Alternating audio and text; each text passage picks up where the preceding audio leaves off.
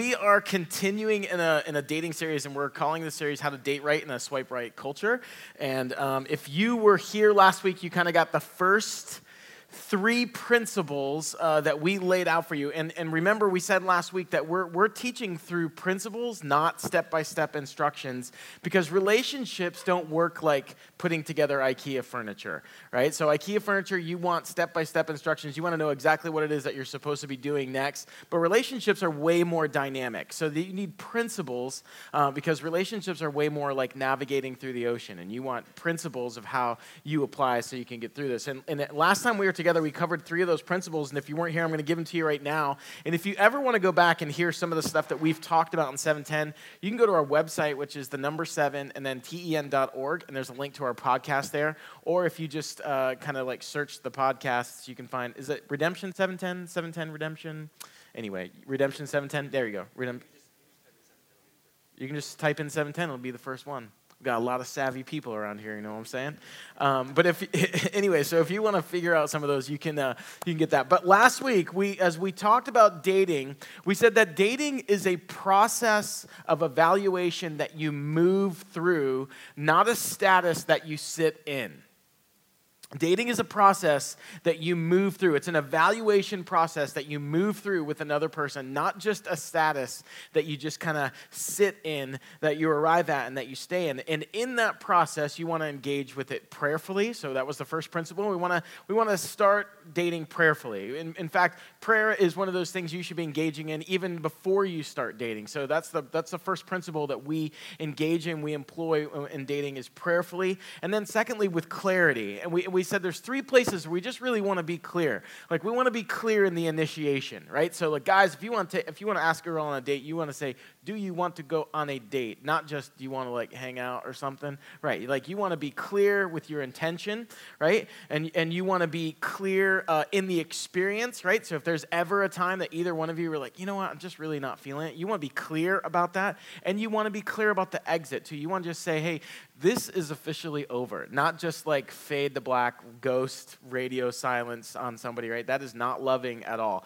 I know sometimes we think it's the more loving thing to do because we don't want to deal with the awkward conversation of, like, I'm just not having it with you. But trust me, it's way more loving to just be clear about the exit. And then finally, we said one of the principle that you want to employ in dating is you want to date with autonomy. And here's what that means, that you are responsible for you. And you don't have responsibility or privileges with the other person until you're married. Like, the Bible's very clear about what happens with a husband and wife. It says they become one flesh. Now, I have responsibility for and I have privileges with my wife after marriage, but I do not have responsibilities for or privileges with my girlfriend or boyfriend. And so those were the first three. So we're going to look at four more tonight that are kind of going to help us guide us through the dating process. And we're going to try to go real quick because we got tacos. Let me pray and just ask God to help us with this. Father, thank you so much just for being so good to us and providing. God, I thank you for everybody that you've brought here tonight. And God, I don't know everybody's stories, but what I love is that you do. You are intimately acquainted with every single story that's in the room tonight. And you know exactly what they need to hear. So Father, I want to rest in that and depend on that and lean into that. So Spirit of God, would you speak? Would you come? And would you fall in this place, Father? I just felt you're here already, God, through our time of singing and worship. So, Father, I just pray that you continue to move with freedom in this place. And God, as we get into this really important topic of relationships, Father, I know how dear it is to your heart. God, you invented it. So would you, I just pray, allow me to communicate clearly from your heart, God, what it is that you would have us to do and how it is that you would have us to live in this. Jesus, I love you. It's in your name we pray. Amen. So our fourth principle for how to date right in a swipe right culture is purity. Now, if you've ever been to a dating talk in a church, you're like, oh, here it comes. Here comes the don't touch each other part of the talk, right? And that is true. But let me try to explain, like, why purity? Because it's not just something that, like, church people are supposed to say, right?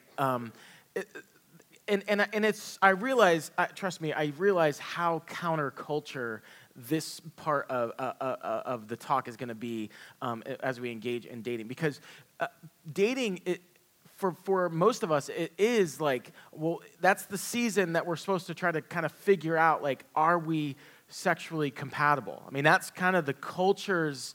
That's the culture's whole reason for dating. You know, like why, you know, you've probably heard someone with the argument like, well, why would you not test drive a car before you buy it, right? And people try to use that analogy, which is, by the way, incredibly dehumanizing, but they try to use that analogy for people in dating too. And this, to me, is just not a good argument, and I'll explain why in just a second.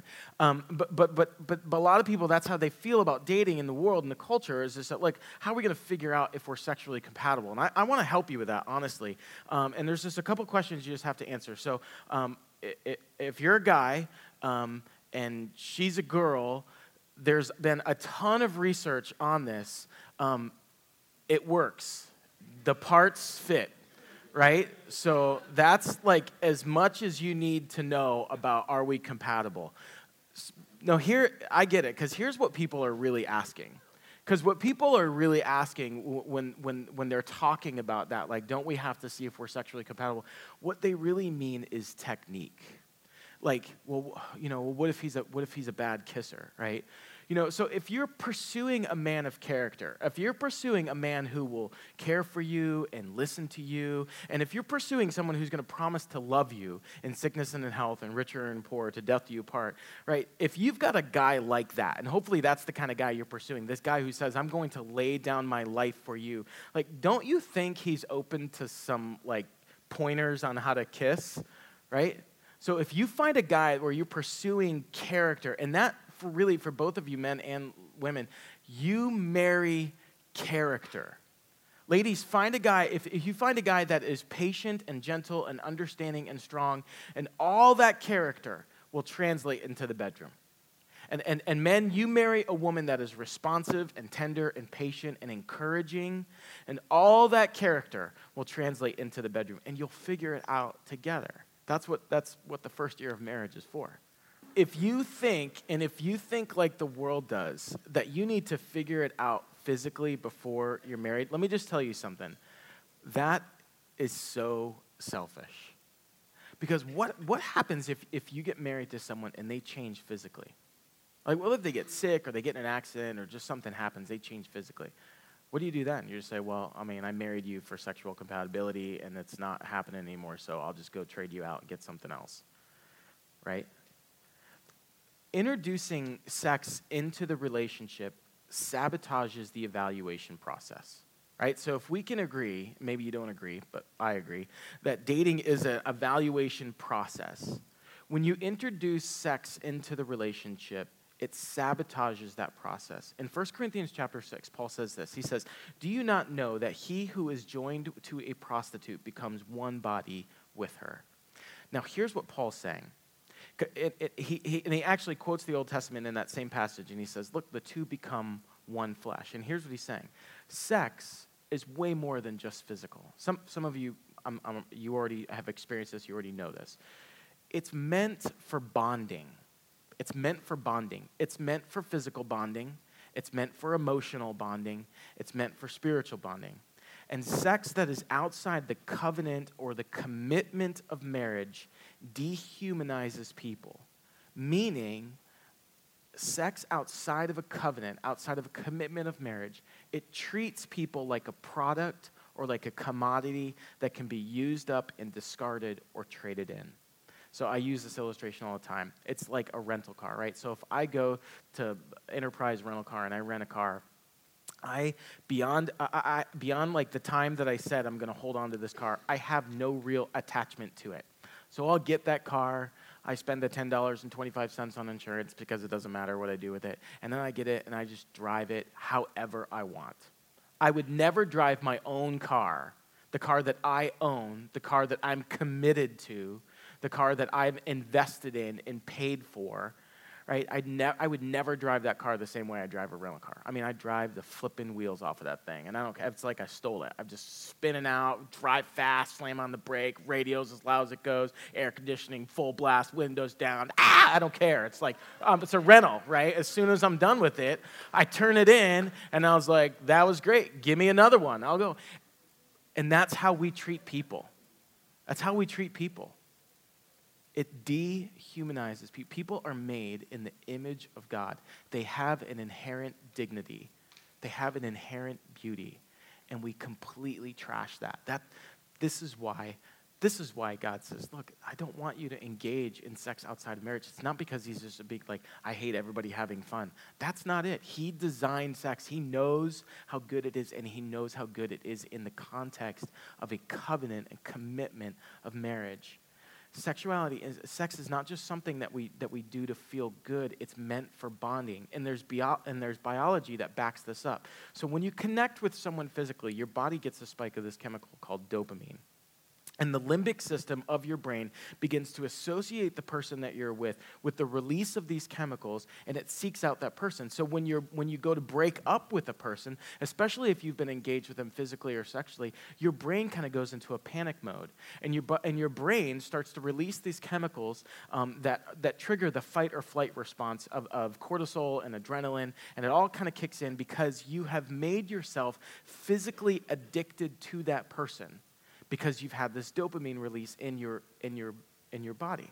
Now, if all of this is in the context of marriage, meaning like every time I'm with my wife, there's like chemical reactions that are going off, and it's making me like more and more like addicted to her, that's awesome.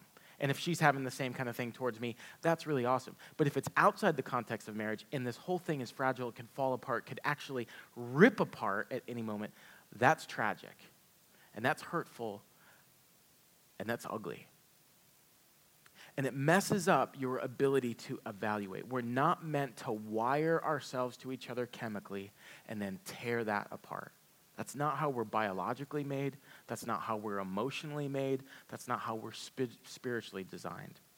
It's like trying to figure out, like, if two chemicals could mix. So, like, some of you are in chemistry, you've been through chemistry class, right? So if you're trying to do, like, experiment, and you're like, oh, I kind of wonder if these, like, two chemicals are compatible. And then somebody comes by with, like, a gallon of gasoline and jumps it on there and then throws a match on it. But like, oh, I guess we're never going to know. The whole thing just blows up. And that's what it's like when we introduce sex into a dating relationship. It distorts our ability to evaluate. It makes you stay in relationships that you shouldn't be in. Some of us have experienced that. It makes the breakup way more painful because you're ultimately giving more than just your body. You're giving a part of you to somebody, and it wasn't even the right somebody. In Hebrew, the word halap it's used to describe the relationship between a husband and wife. And the best translation of that word is best friend. And that's what you want your spouse to be, halap. In fact, that's what I'm going to start calling my wife, halap. Hello, halap, right? That's how I'm going to do it. But when you change the dynamic physically, you lose the ability to evaluate properly. And you can't evaluate whether or not this is even a person I want to be friends with, because I have a chemical addiction to that person, because I've wired myself to them outside of the context of covenant or commitment. Now, here's the thing. There is so much to be said about sex and dating and sexuality. It honestly, it needs its own message. And this is not that tonight. I do want to encourage you, actually, the last Tuesday of October, which is when we're going to actually end this series on dating, we're going to do a Q&A. So my wife and I are going to do a Q&A. Shannon's going to host it.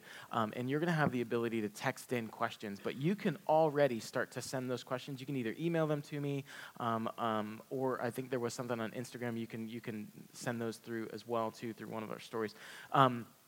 But come with those questions, so because I know, like, and that's why this part honestly feels so unfair of me to you, because I know there are so many questions that kind of come up in this. But I also know that for many of us in the room, this particular topic carries a lot of baggage, and we prayed for you today, actually, regarding this. Because in your life, you might have guilt and shame that are associated with this because of your past or maybe even your current sexual failures and sin. And I really need to stop right now and say what we've already been singing about and what we just hold on to with a death grip around here. Grace and mercy and forgiveness are all available in and from Jesus. You turn from your sin, you call out to Jesus, and you walk in freedom. Not in shame, not in guilt. You walk in freedom and new life. His love takes shame away.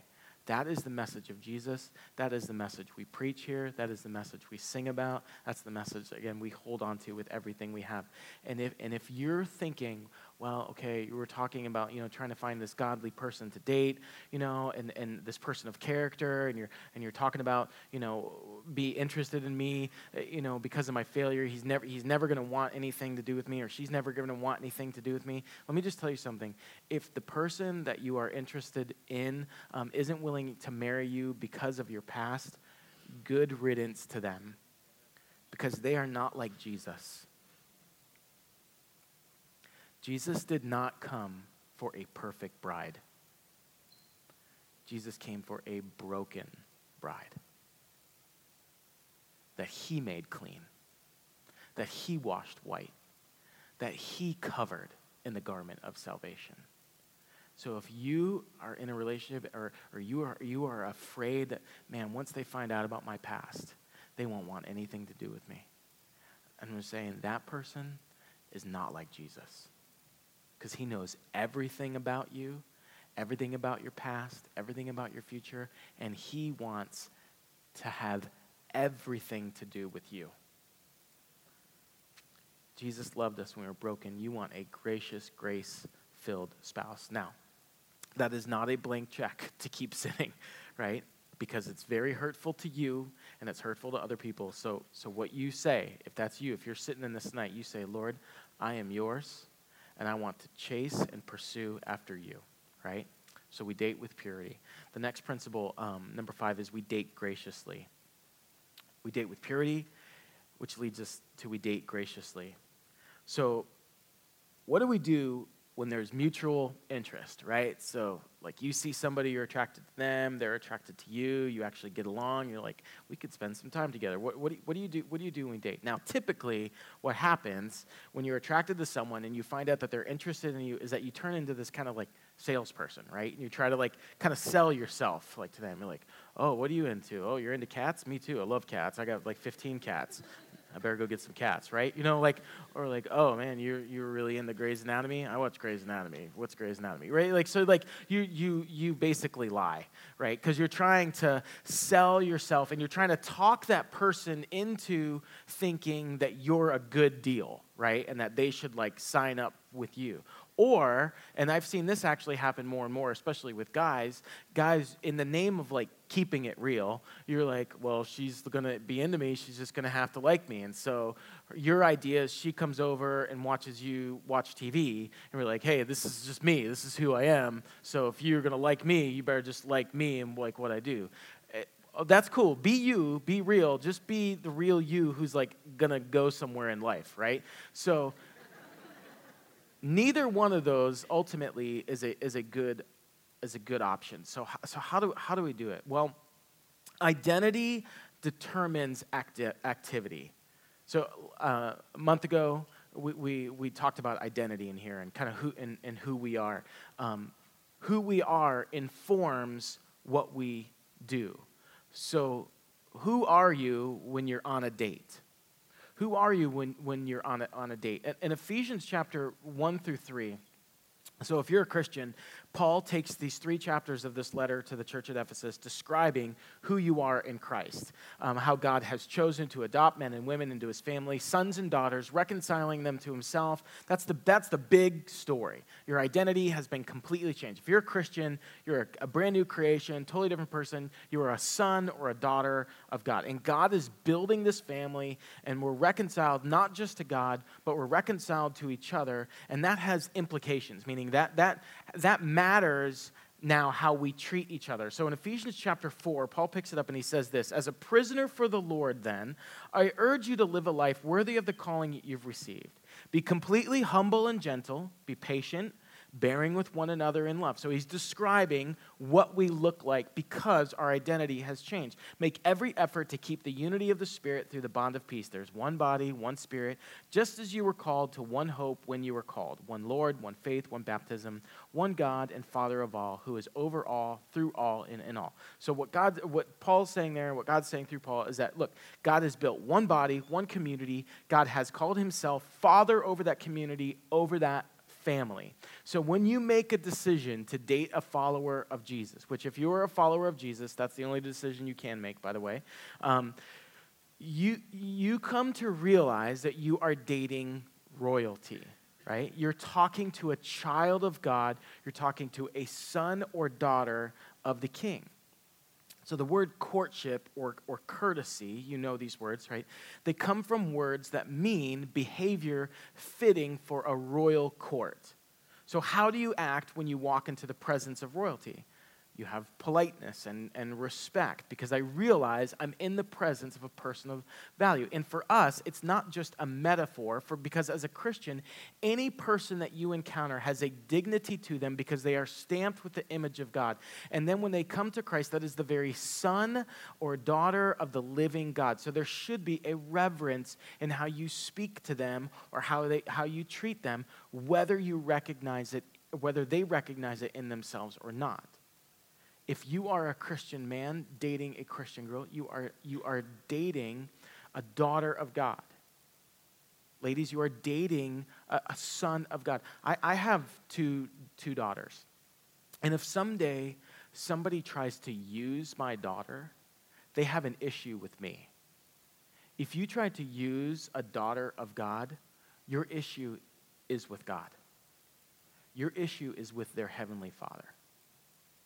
A reverence for God will impact how you treat one another in general, but it should definitely impact the way that you treat each other in dating. Ephesians 4:7 says, "But to each one of us, grace has been given as Christ apportioned it." Date graciously. Whenever you come in contact with another person, another image bearer of God, no matter what the relational end might be, your desire as a result of them being in proximity to you is that they are better than when you found them and that they've grown in their love for Jesus. If you want to know at the absolute core, what am I supposed to be doing? What is the end goal of dating? The end goal of dating is that you leave that son or daughter of God better than when you found them. The net effect of your presence in any relationship should be that the other person is better, meaning that because they spent time with you, they love and trust Jesus more because of your presence in his or her life. If you leave a trail of broken hearts, if you leave a trail of confusion with people, then you need to seriously evaluate what you're doing in relationships. Your aim in relationships is to bless them, not just to simply impress them. Your aim in relationships is to bless them, not to simply impress them. Use the grace that's been given you to build one another up to attain unity in the fullness of Christ, Paul says. It's about being a blessing more than it's about impressing. Your energy in a relationship is not all about how do I impress them? How do I get them to like me more? It's all towards how can I bless them? How can I encourage them to love Jesus more, to trust Jesus more, so that their faith might grow up in him more? Look, go on dates, hang out, have fun with each other, but to the end that you want to see them grow first in their love and enjoyment of Jesus. One of the best ways to do this, and I know this is going to sound corny because I'm a pastor, but one of the best ways to do this, honestly, is doing ministry stuff together. It really is. So serve in children's ministry together. Serve as small group leaders and youth together. One of my favorite things that I've loved to see over the past 4 or 5 summers, we do this trip, we go to this camp in Bush, Alaska and rural Alaska, but I love seeing 710 age couples in Alaska serving together as counselors. So Riley and Bailey, they're engaged. They did that this summer. It was so cool to watch them serve together because you get to see their heart for Jesus. You get to see their heart for people, and it's really difficult. Kids come out of super rough situations. and they are not like always the most polite kids, and you have to just love them and love them and love them and love them, and they want to fight you, but you have to keep loving them, right? And I got to watch like Riley and Bailey serving to like at exhaustion to themselves for the good of someone else. And when you're like locked arms with someone who's potentially going to be your spouse, you get a super clear picture on what kind of person this actually is. Because at that point, it's not about like, I'm not trying to like just impress Bailey, or I'm not trying to impress Riley. Like, no, I am like locked in to bless these kids. I am locked in for blessing. I'm using all my energy, not to impress anybody, just to love and to bless somebody else, right? The last point on this is that being gracious is attractive. Proverbs 11:16 says, a gracious woman attains honor. And guys, it's the same for you. Proverbs 19 talks about what's desirable in a man is kindness, right? If you've ever looked at like the leadership of 710, you know, the guys who are leading this ministry, and you're like, man, how'd they all get hot wives? It's because we're kind. We're super kind. Right? We're just really kind people. No, but it's true. Being gracious is attractive. Graciousness is attractive. Listen, you want to spend the rest of your life with someone who will be cool to you for better or for worse.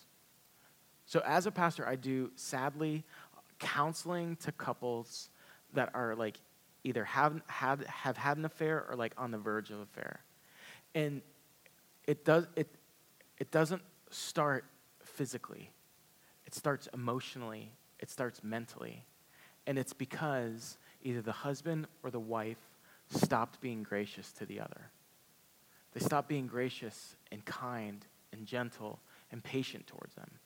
And instead, they just started like just fighting them on everything, nagging them on everything, accusing them of everything. You're never good enough. You're never enough. That's the consistent message that starts. So date graciously. All right, we gotta get rolling here. The sixth principle is to date in community. Date in community. It is wise to allow other people you trust into the conversation who can provide wisdom throughout the process, right? It is a wise thing to do, to allow other people you trust into the conversation who can provide wisdom throughout the process. Proverbs 11:14 says, where there is no guidance, a people falls, but in the abundance of counselors, there is safety.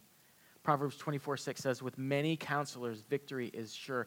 Getting the right voices in your life can keep you from spending too much time with the wrong person. Let me say that again.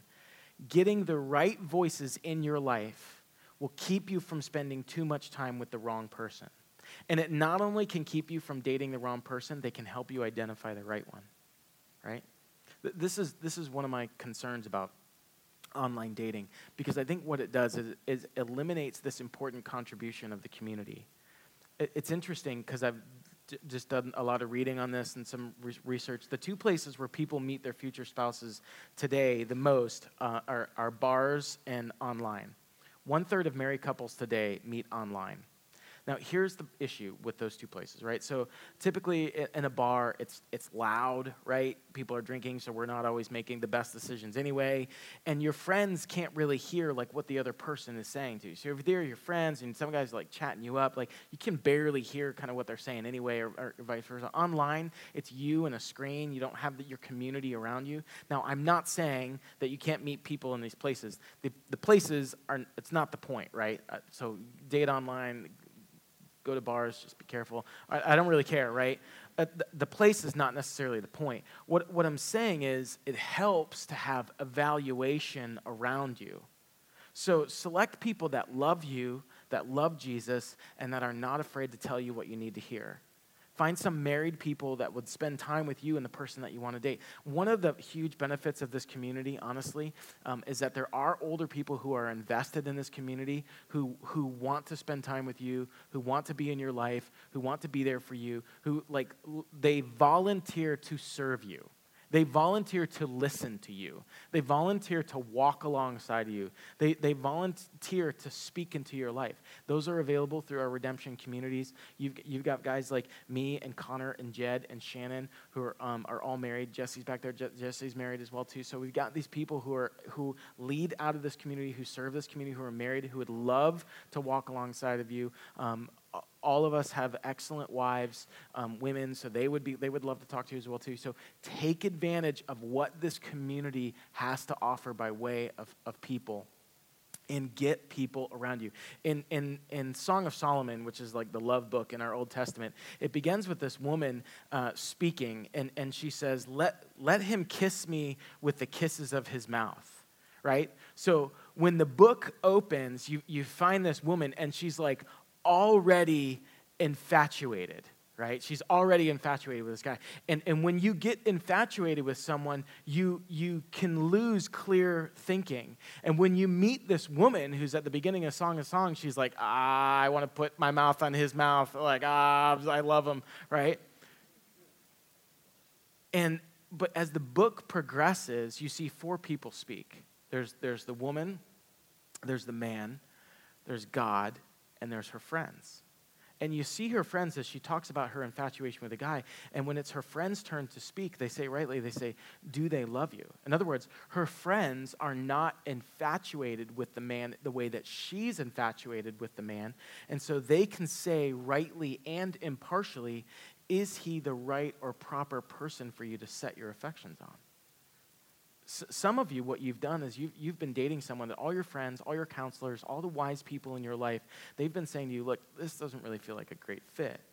And what some of you do is rather than evaluate that relationship with the person that you're dating, that you shouldn't be dating, you start to cut out the people who are hating on the person that you're dating.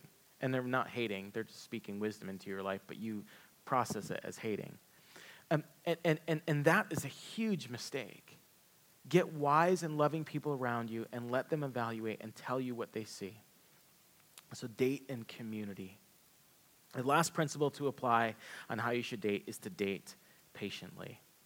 The last principle to apply is to date patiently.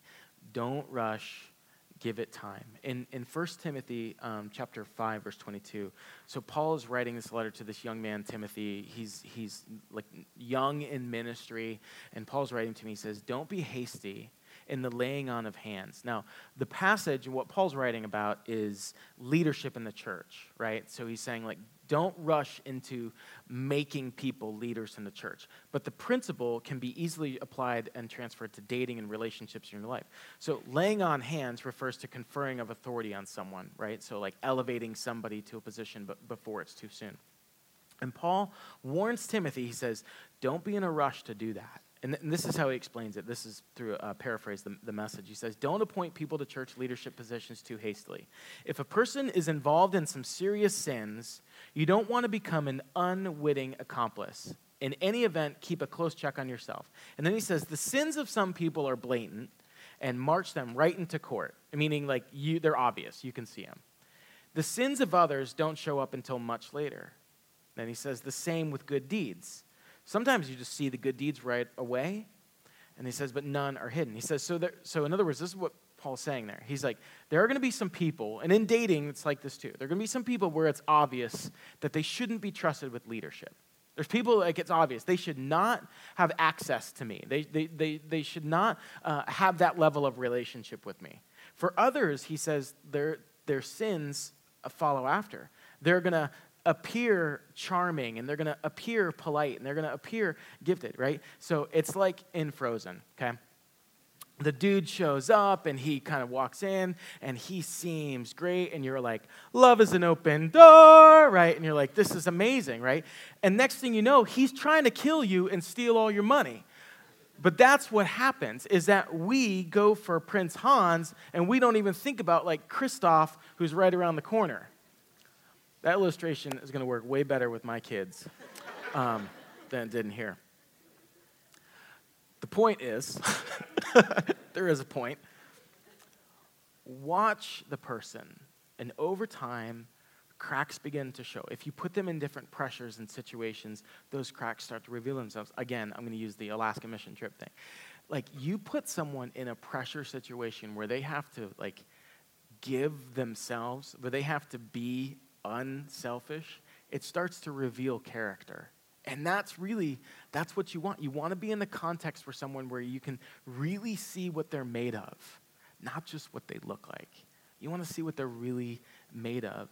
Wait long enough to date someone until you see their character, until you see how they treat people that they're not trying to date. And Paul says also, he says, good works are obvious. They can't remain hidden. Just like poor character won't stay hidden, good character will not stay hidden. My wife and I, we dated for 5 years, and most of that was long distance. And that was tough. And we, even though we were long distance, we still had our fair share of failures and disaster. But we also had great moments of serving others together. And we got to see each other at our best and at our worst. And here's how it worked for us. We grew in our friendship. We grew in our love for Jesus. We grew in our love for others. And then we grew in our love for each other. And when the time was right, we walked down the aisle. And so you need that time, and you need the context of, I need to really see who this person is. I need to see their character come out. Lastly, like dating patiently means that we understand and we believe ultimately that God is a good shepherd who leads and takes care of us. He's the perfect father who gives good gifts to his kids. God who is willing to give his life for you. You can trust him with your heart and your soul and the deep desire that you have to be with someone forever. God will care for you. The reality is, some of you have waited and will have to wait more. God has given us himself to lean on as we journey on through the life that he's given us. Isaac in the Old Testament had to wait until he was 40. Some of you, you might have to wait that long, right? But it's better to wait for the right person than to not wait and regret it deeply. Now, here's the deal, and we close with this.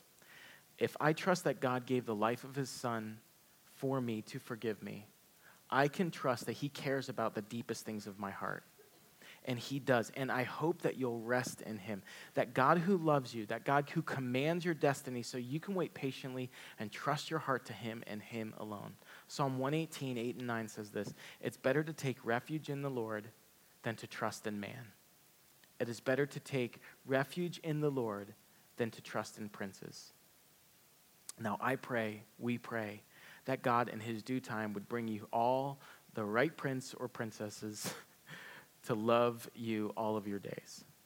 But I pray that your hopes in your season of singleness would not be fixed on a prince or a princess, but on the King. And that in this season that you would walk with him, believing that he will care for your needs, and if it be his will, that he would lead you to the right person at the right time. Let's pray. God, thank you just for this moment tonight. God, I thank you for the food and the fun and the time that we're going to enjoy together tonight.